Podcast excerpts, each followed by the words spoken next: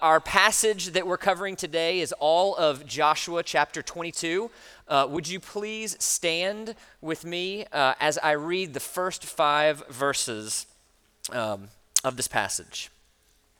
At that time, Joshua summoned the Reubenites and the Gadites and the half tribe of Manasseh, and he said to them, You have kept all that Moses, the servant of the Lord, commanded you, and have obeyed my voice in all that I have commanded you.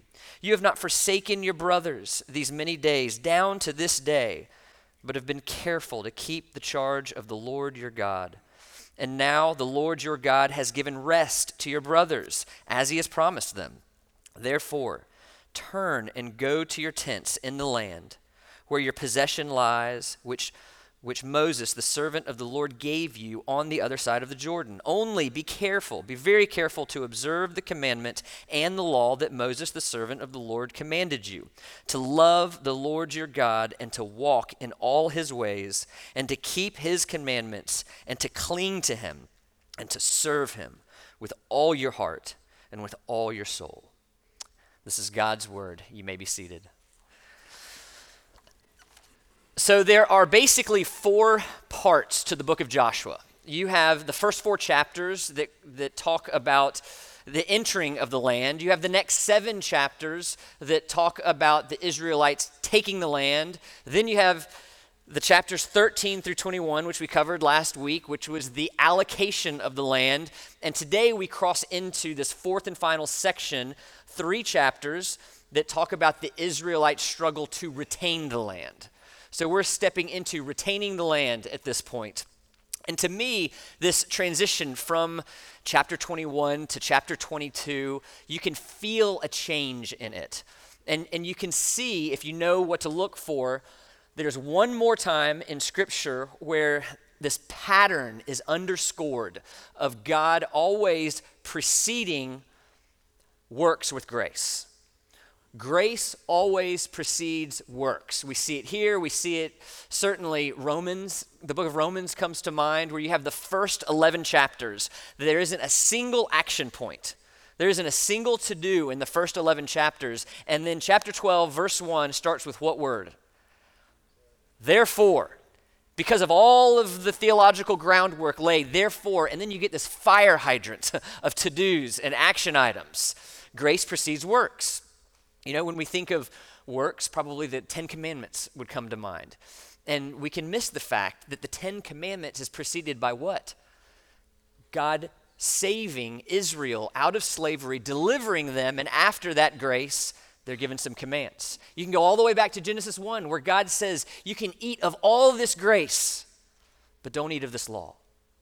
So, over and over again in this book, of the whole book, we see that grace precedes works.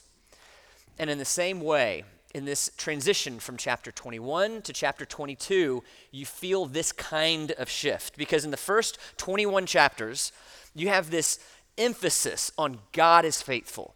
God will be faithful to Israel. God does what he says he will do, he keeps his covenant. And then in this shift, you feel a noticeable transition to now you, Israel, must do the same. You, Israel, must remain faithful.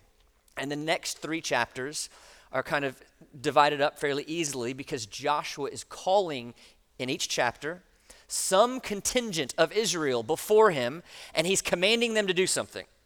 So, what is that thing in chapter 22? God is calling this two and a half tribes, the Reubenites, the Gadites, and the half tribe of Manasseh, who are about to go over and take their land, which is on the other side of the Jordan River. He's calling them together, and he's telling them, You must remain faithful. You must remain faithful after you cross this river. And he has this, this one verse, chapter 22, verse 5, that should sound very familiar if you either grew up in church or you've been reading your Bible for quite some time now.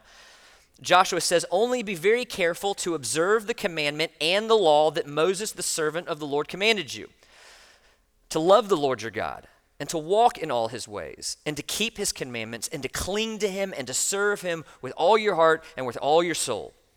So, what does that sound like? It's Joshua's version of the greatest commandment that we have in Deuteronomy 6, in Matthew 22. Love the Lord your God with all your soul, with all your heart, and with all your mind. Joshua knows they're about to go on the other side of the Jordan River. And he's telling them through the greatest commandment remain faithful. Remain faithful to the Lord over there. And I think it's kind of an interesting season if you pay attention to Christian news outlets that we're talking this morning about remaining faithful to the Lord. Because if you keep up with current events, you know that there has been this wave of pastors and other prominent Christian figures who have either been exposed for significant moral failings or they've just walked away from the faith completely. And so when we as Christians observe this taking place, it, whether we want to admit it or not, it affects us. We begin to have to process what's going on there and what is it exactly that's going to prevent me from having the same story? What's going to enable me to be faithful? And even though we may not ever be famous, what's going to enable me to communicate to the people who are in our lives that Jesus is significant and he is worthy enough to remain faithful to? I was talking with Matt this morning about the song, How Great Thou Art. Every time we sing the song, How Great Thou Art, it is a reminder that there are those among us who do not remain faithful. Because the author of that song, who wrote Prone to Wander, Lord, I feel it, himself fell away completely and died not believing that Jesus was Lord of his life. So, what is it that is going to enable us to remain faithful? And I think that's exactly what this passage tells us. In this passage, we see the challenges to faithfulness and we see the components to faithfulness. So that's what we're going to look at as we walk through this story. So, first, the challenges. I think we see two very specific set of challenges in the story, and the first is separation. And so it's really easy in our bridge oriented society to not realize what a significant moment is happening here and how high the emotions would have been. These men have been fighting together for seven years. And I have never, I've never fought in a war, but from what I understand, that has a significant bonding effect. I mean, I see on TV, you know, people, the veterans gathering at places like Normandy and Pearl Harbor, and you can see that they're, they're bonded through what they've been through. And we have to acknowledge that as, as significant as that bond might be, the Israelites have fought side by side longer than any set of veterans the United States of America has.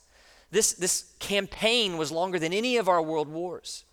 So they're bonded at a deep level. But not only are they bonded, they're also sending this two and a half tribes who they have lived with, fought with, been in the same tents with, across the River Jordan. And this is where I say it's easy in our bridge oriented society. Every commentary I think you will probably ever read on this passage is going to underscore what a huge barrier the Jordan River was. It was so long, it was so wide, there were no bridges. I mean, it was something akin to some somebody from Great Britain in the 17th century setting off across the Atlantic Ocean to, to make a new life in this new world. One commentator went so far as to call the Jordan River the Berlin Wall of the Promised Land. So, this is significant. There is a real separation that is happening here, and Joshua knows that. So, that's why he's bringing this contingent, these two and a half tribes, in front of all of Israel, and he's praising them and he's charging them re- remain faithful because this kind of a separation it can contribute to faithlessness so I was trying to think this week what would be an appropriate application? What would be our modern day equivalent to these two and a half tribes going to the other side of the Jordan River? And I was able to think of a few. I mean, I think probably a, one of the best uh, ways that this plays out in our society is when children leave home.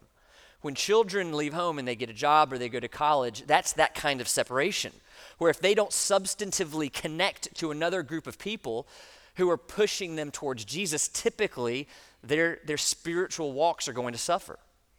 Or if you can fast forward maybe four, five years in my case, to when you go from the beginning of college to the end of college and you're transitioning into a new life. There are statistics that show us that of the students who are involved in some sort of Christian ministry in college, 80% of them don't connect with a local church upon graduation. Now, statistics say when they get married and have children, they tend to return. But 80% of the college students who are very involved in campus ministries are not very involved in churches. So that's that kind of separation that when there's not substantive connection, when there's not real work on the other side of the separation, we tend to suffer spiritually. So, separ- separation is a challenge to faithful- faithfulness. The other challenge I think we see really clearly in this story is comfort. All the Israelites have known for seven years is discomfort. They have known war and wandering. And now, all of a sudden, they have peace and prosperity. They have their own land. They're building their own houses. They're growing their own crops. They don't need to rely on the Lord and his outrageous miracles for their very existence anymore. And you can, you can feel that this is on Joshua's mind because the, his version of the greatest commandment is preceded by this. And now the Lord your God has given rest to your brothers, as he promised them. Therefore, turn and go to your tents in the land where your possession lies, which Moses, the servant of the Lord, gave you on the other side of the Jordan. You have been given rest. Joshua acknowledges you will have comforts you have not known in your entire lifetime. Therefore, remain faithful. There is no question that as a society becomes more comfortable, so does its form of Christianity. We, we, we're built to want things easier. So when we get comfort, we can have this tendency to modify the religion that we hold so dear. And I love how C.S. Lewis addresses this, acknowledging that the main problem with this is that Christianity was not designed to be comfortable. He says, I didn't go to religion to make me happy. I always knew a bottle of port would do that. If you want a religion to make you feel comfortable, I certainly don't recommend Christianity. I have a, a good friend who was very involved in the gospel going behind the Iron Curtain at the, toward the end of the Cold War. And he tells the story about when he was in Poland. And he had a team of people, and if you know much about Poland at the end of the Cold War, they were, they were struggling to get any kind of resources, including food. And so this team didn't have food for that night or the next day, and they decided we're going to disband for a day, and we're going to all go to different towns, and we're going to see if we can find some food for us to eat. And so my friend went with a Polish believer to another town, and they found a sack of potatoes that was going to feed their team that night. And on the way back, my friend looked at his Polish believing friend, and he said, How do you do it? How do you remain faithful to Jesus Christ under these kinds of circumstances? And the Polish believer, without hesitation, looked back at him and said, Me? How do you do it? You have all these other things to run to outside of Jesus Christ. Jesus is literally the only thing that I have. And so we can see how comfort, as it increases, can really threaten our faithfulness to Jesus Christ. We follow a Lord who said, Deny yourself and take up your cross, just as he has. And I don't think anybody in this room would argue the fact that we live in the most comfortable society that has ever existed. and so, we, as American Christians in the 21st century, we are going to find ourselves in a form of Christianity where all of a sudden there isn't anybody who really knows what's going on in our life where nobody is having hard conversations with us. We're not required to have hard conversations with anybody else. We we come to Sunday when it, you know, Sunday worship when it's convenient, mainly to be entertained and maybe to get our kids some good morals before they leave the home. We enter into a form of Christianity where our neighbors and our our coworkers, they don't even know that we're committed to Jesus Christ as the supreme leader of our lives. That's not biblical Christianity. Those are the effects of living in a comfortable society. And the more comfortable we feel, and the more we accommodate Christianity to that comfort, the less our lives are going to look like Jesus Christ, and the more they're going to look like everyone else in the world around us. So these are what I would call the two contributing factors, the two contributing challenges to, to Israel's potential faithlessness. But these are what counselors, I think, would call presenting symptoms. Okay, there's an underlying issue, there's something deeper going on. Separation and comfort, they really are just an opportunity to do what we really want to do. I mean, separation and comfort aren't at the core what our main problem is. Our main problem is that we don't want to be told by God what to do in our lives. We want to be God. And the biblical word for wanting to be God is sin. And we have this tendency to think that sin is all the bad decisions that we make in our life. When sin isn't all the bad decisions we, we make in our life. Sin is the underlying issue that makes us want to make bad decisions. That's the problem. That's why comfort and separation can so affect our ability to remain faithful to the God we serve. Faithfulness, at its core, is understanding the design in which we thrive and appreciating the boundaries that keep us there. Tim Keller def- defines faithfulness as allowing our wills to be crossed.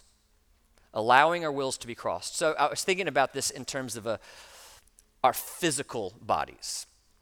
We, we discipline our physical bodies. We give our physical bodies discipline so that we can have more physical freedom. You know, we, we deny our wills that extra piece of pie, that extra hour of sleep, that extra side of fries, so that we can have more physical freedom.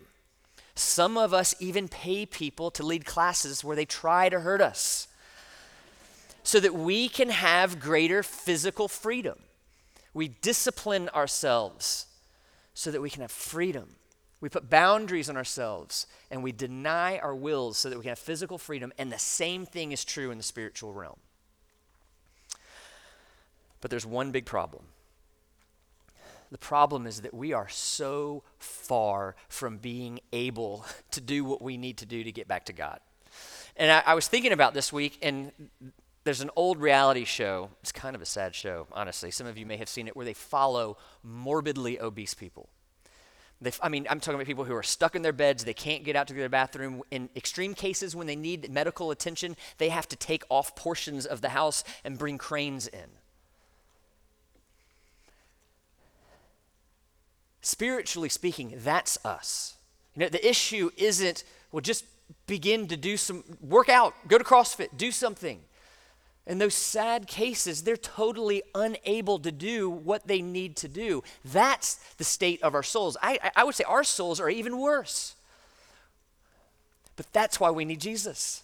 Because Jesus comes in, and not only does he pay the penalty that we owe to God, he then gives us a will to pursue God. He gets us in a place where we can pursue him, where we can delight in him, where we can be faithful to him, where we can thrive and flourish as we understand the design in which we were made to flourish and appreciate the boundaries that keep us there. And it's worth noting that it is every other world view that looks at us spiritually the way someone might be tempted to look at one of these poor people who are stuck in this debilitating obesity and say, What's the problem? Just get up, do some sit ups, go work out. That's the physical equivalent of every other world viewing, every other worldview mapping out do these things and you'll get to God. Without Jesus, there is no way back. And any plan that tells you you can get to God without Jesus is fundamentally misunderstanding how great the problem is. These are the challenges. The challenges for the Israelites and the same challenges that exist for us. But there is hope. let's look at the components of faithfulness in this passage. All right, I think we see three clear components. And the first one is right off the bat it's this component of celebration. We celebrate the things that we value. So Joshua is calling the two and a half tribes before everybody, and before he challenges them to remain faithful, he celebrates them for their faithfulness. As you remember back in Deuteronomy, when Moses was telling these tribes, these two and a half tribes, you can have this land east of the Jordan with one caveat. You've got to fight with the rest of Israel for all the promised land. Because it would be very easy for us to get to the Jordan River that that didn't require any fighting, and for you to think, why should I fight for land I'm not going to live on? But that's not what happens. These two and a half tribes, they remain faithful, and Joshua praises them for their faithfulness in front of all of God's people. Now, we're not called to wage a physical war for God, but we are all called to wage a spiritual war. And so we need to be thinking as a body what does it look like to celebrate faithfulness in our midst? And I can think of a lot of ways. Baptism is a way of celebrating somebody's faithfulness to the call of Jesus Christ in their lives. We celebrate people like Winston Miller, who leave our church responding to God's call to go plant a church in South Florida. this time last year was when the, the transition was happening from Kurt Heffelfinger to me, and it was really sweet and encouraging to me to see y'all celebrate his 15 years of faithfulness pastoring this church. And it's important that even in the sad moments, that we celebrate faithfulness that is there to celebrate. And some of you have heard me say this. I've, I've not done a lot of funerals. when the elders asked me, you know, what's your most deficient area of ministry? Uh, it was funerals. I've, the average age of the church I come from was like 13 and a half. We just didn't have a lot of funerals. Uh, but there are these rare cases where I get to do a funeral and I know the spouse of the deceased well enough to stand up there and celebrate their faithfulness to the vows they took so many decades before. We as a church, we've got to be celebrating the way that Joshua is celebrating. And I think it's no coincidence that Joshua's celebration precedes his command. You notice this? I mean, we, we celebrate first, then we command in every area of your life, and especially the church because this was Paul's model. Paul, when he writes, in almost every case, he celebrates before he commands. It was Jesus' model. When he's addressing the, the seven churches in Revelation, he celebrates before he commands. So it should be our model as well. Which leads me to the second component of faithfulness in this passage community. So this passage is interesting when you read it in your entirety, it can seem a little bit confusing about what's going on. But it's actually very simple. The tribes, the two and a half tribes, they went across the Jordan River, back across the Jordan River, and then soon after, word got to the western tribes that they had made an altar. And this was a really big deal. God had commanded them, there will only be one altar. This is a clear violation of what God said in Deuteronomy 12. Take care that you do not offer your burnt offerings at any place that you see, but at the place that the Lord will choose in one of your tribes. There you shall offer your burnt offerings, and there you shall do all that I am commanding you to do. So, why is it that it's so important that there only be one altar in all of Israel?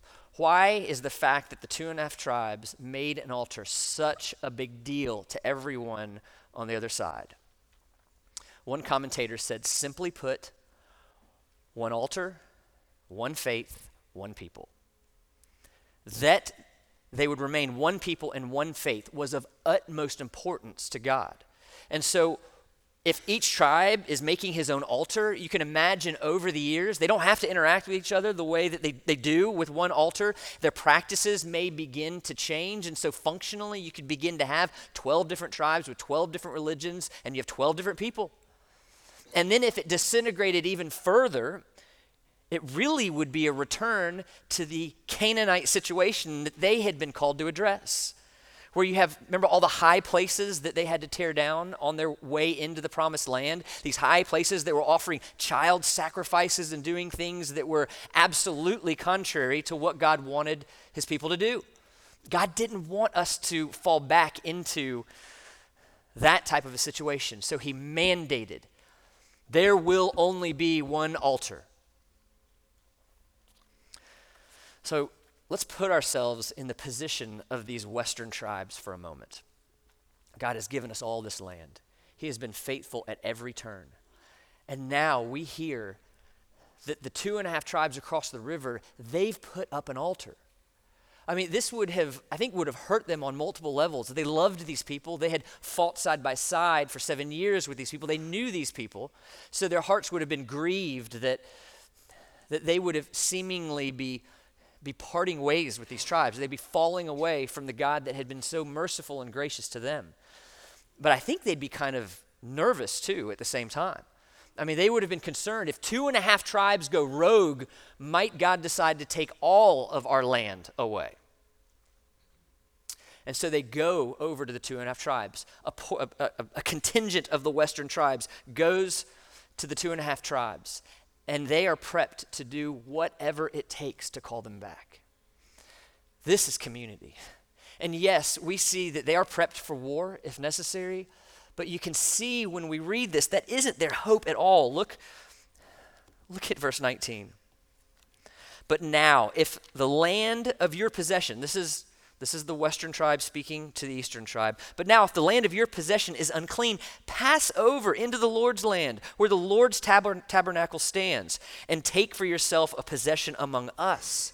Only do not rebel against the Lord or make us as rebels by building for yourselves an altar other than the altar of the Lord our God. Do you hear what they're saying? Come live with us if being over here is this hard, if the separation is that significant. I don't know where you live, we'll find a place. We love you and we want you to spiritually come back, if, even if that means physically coming back and living among us. This is community. And it's probably unrealistic that we in this room, if we don't have to go fight seven years together in war, that we're going to feel the depth of community, maybe that the Israelites do. But clearly, there is a type of community here on display that we need to be striving for. A type of community that cares about each other, that loves each other, and that is committed to making sure we're all running the right direction. Our hope, if you are in this church, is that you would have people in your lives who know you, who know how to pray for you, who are willing to have uncomfort- uncomfortable conversations when necessary, and vice versa. And not that everyone would have that kind of access, that would be weird, that would be like a cult, but that somebody would have that kind of access in your life. That's our hope. And for this reason, you're going to be hearing more about community groups in the next few weeks. We have a big task ahead of us. In the past eight months, we've doubled in, in terms of the number of people worshiping on Sundays, and so we need to double the number of community groups. And we believe deeply that community groups is one of the best ways to be able to connect in our increasingly mobile and spread out culture. Community groups provide something that contribute to the community that we want to have as we strive after what we see here between the western tribes and the eastern tribes. So, if you're not in a community group, be on the lookout for that. I've said this probably four different times since I've been here, and I think I will say this a hundred times if I get to stay here that long, if you'll have me. I want to grow. I think it's good that a church grows, but I only want good growth. There is something called unhealthy growth. And at my former church, we went through a season where we experienced tremendous growth. We had to go to three services. We had one Sunday, I remember, when there were over 100 people who couldn't even get in the front door. We had to tell them to go away. And, you know, we, we feigned humility as best we could, but inside it was all high fives. and fast forward two years, and this new fancy church comes in with their fog lights and their lasers and their virtual pastor from another city. And hundreds of people leave our church to go to that one. And I don't think it was the fog lights or the lasers or that pastor. that ultimately caused them to leave. I think if they had been substantively connected to the community of the church, they would have stayed. So if God continues to give us growth, we need to strive as a church body to make sure that growth does not come at the expense of the community that God wants all of us to be experiencing. Again, not with every single person in the room, but with some people. All right, celebration, community, and then lastly, we see a seriousness about their faithfulness. So when the the western tribes go over and confront the eastern tribes, we begin to see that it's actually a big mistake. Things aren't as bad as it seems. What had happened is the eastern tribes were worried because they were separated that there would be a day that their children or grandchildren would not be allowed to worship at the altar that God had, de- had designated. So, what they had made was an altar not to be used as sacrifice in any way, but an altar to be a witness to this, to the fact that they are a part of the people of Israel. So, if they ever deny the eastern tribes, the eastern tribes can point and say, Look, there's that altar, a witness to the fact that we do have access to your altar. And you can see the seriousness in the, eastern two and a half tribes, they say, listen, if we're rebelling against God in any way, kill us now. But we don't think we're rebelling. We actually think we're doing everything we can to make sure that generations after us will be able to worship at the one true altar. And I wonder, like, how.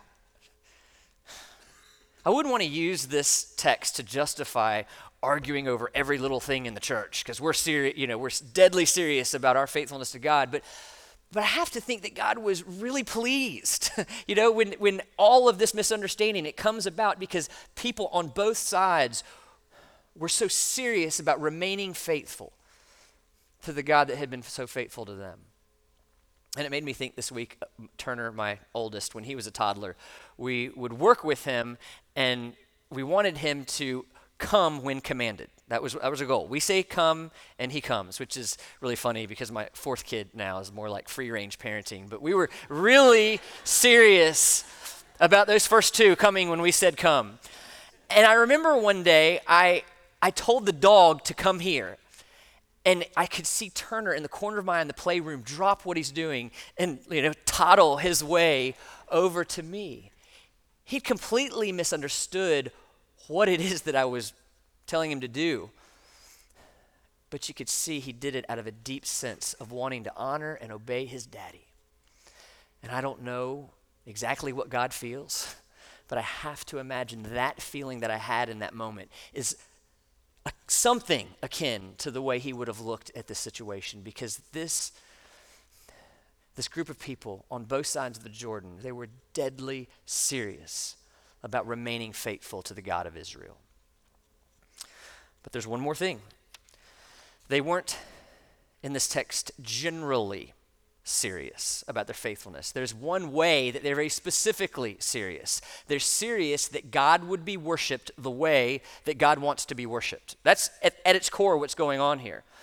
And we, in the same way, believe deeply at this church there is a way that God has for us to worship. It's not all up for grabs. We can't just do anything that we want. There are some things that are non negotiables. So, what we do at this church is we work hard to provide what we would call a contextualized liturgy. And I know some people, they hear liturgy and they hear rote and cold and up and down and clunky. Uh, that's not what we're shooting for. A liturgy means that we have something consistent that we do, and we walk through the narrative of the gospel every week from beginning to end. So you can see in your bulletin what we're doing, why we do it, and you'll see that this walk, every journey, every Sunday morning, it's going to have praise, it's going to have confession, it's going to have assurance, it's going to have pardon, it's going to it's going to have gospel proclamation and an opportunity to respond. And it's going to look different every, time, probably, but those components are always going to be there. And when I say, so it's liturgy, but when I say contextualized, I mean that Matt and I are going to work very hard to make sure that this process is clear and compelling and smooth and free from anything, any unnecessary distraction. We want to be as serious about God and how He wants to be worshiped as the Israelites are here in this passage. And then at the end, we see that everyone is happy and praising God. And we see Phineas, who is the leader of the Western delegate, say, Today we know that the Lord is in our midst because you have not committed this breach of faith against the Lord. Now you have del- delivered the people of Israel from the hand of the Lord of, of the Lord. I think it's interesting. Do you see how they know they have been delivered? How they know that God is in their midst, I mean. They know that God is in their midst, not because of some big miraculous sign. They know that God is in their midst because the people have been delivered from the hand of the Lord. They've been delivered from the wrath of God. And, and the really big theological term for this is propitiation. But it's important because it's at the core of our faith that we have been delivered from the hand of the Lord, that Jesus Christ has come. He's taken on the penalty for our sin, He's taken on the wrath that we deserve. He's traded places with us so that we can be sons. And He hasn't just traded places with us, He's given us a spirit of faithfulness, a desire to follow God. That's what propitiation accomplishes, and that's how we know that the Lord is in our midst. And so we come on Sundays and we praise Him for that. And we leave on Sundays praising Him for that and desiring to grow in that understanding, that knowledge, and communicate that to people around us. And here we get to the core answer of the question How is it that we are going to remain faithful? How is it that our story is not going to be like the stories that we're seeing in the news outlets right now? And the answer is to keep our eyes on the faithfulness of God to us in Jesus Christ. If we simply rest in the faithfulness of God to us, it will make us faithful. We pursue Him in the power of His Holy Spirit, in the community of God's people, in the wisdom of His Word. And we will remain faithful. And that faithfulness will result in us enjoying and living with our eternal God in His eternal, better promised land, the new heavens and the new earth, free from any sin, pain, or strife. That's how we remain faithful. Let's pray.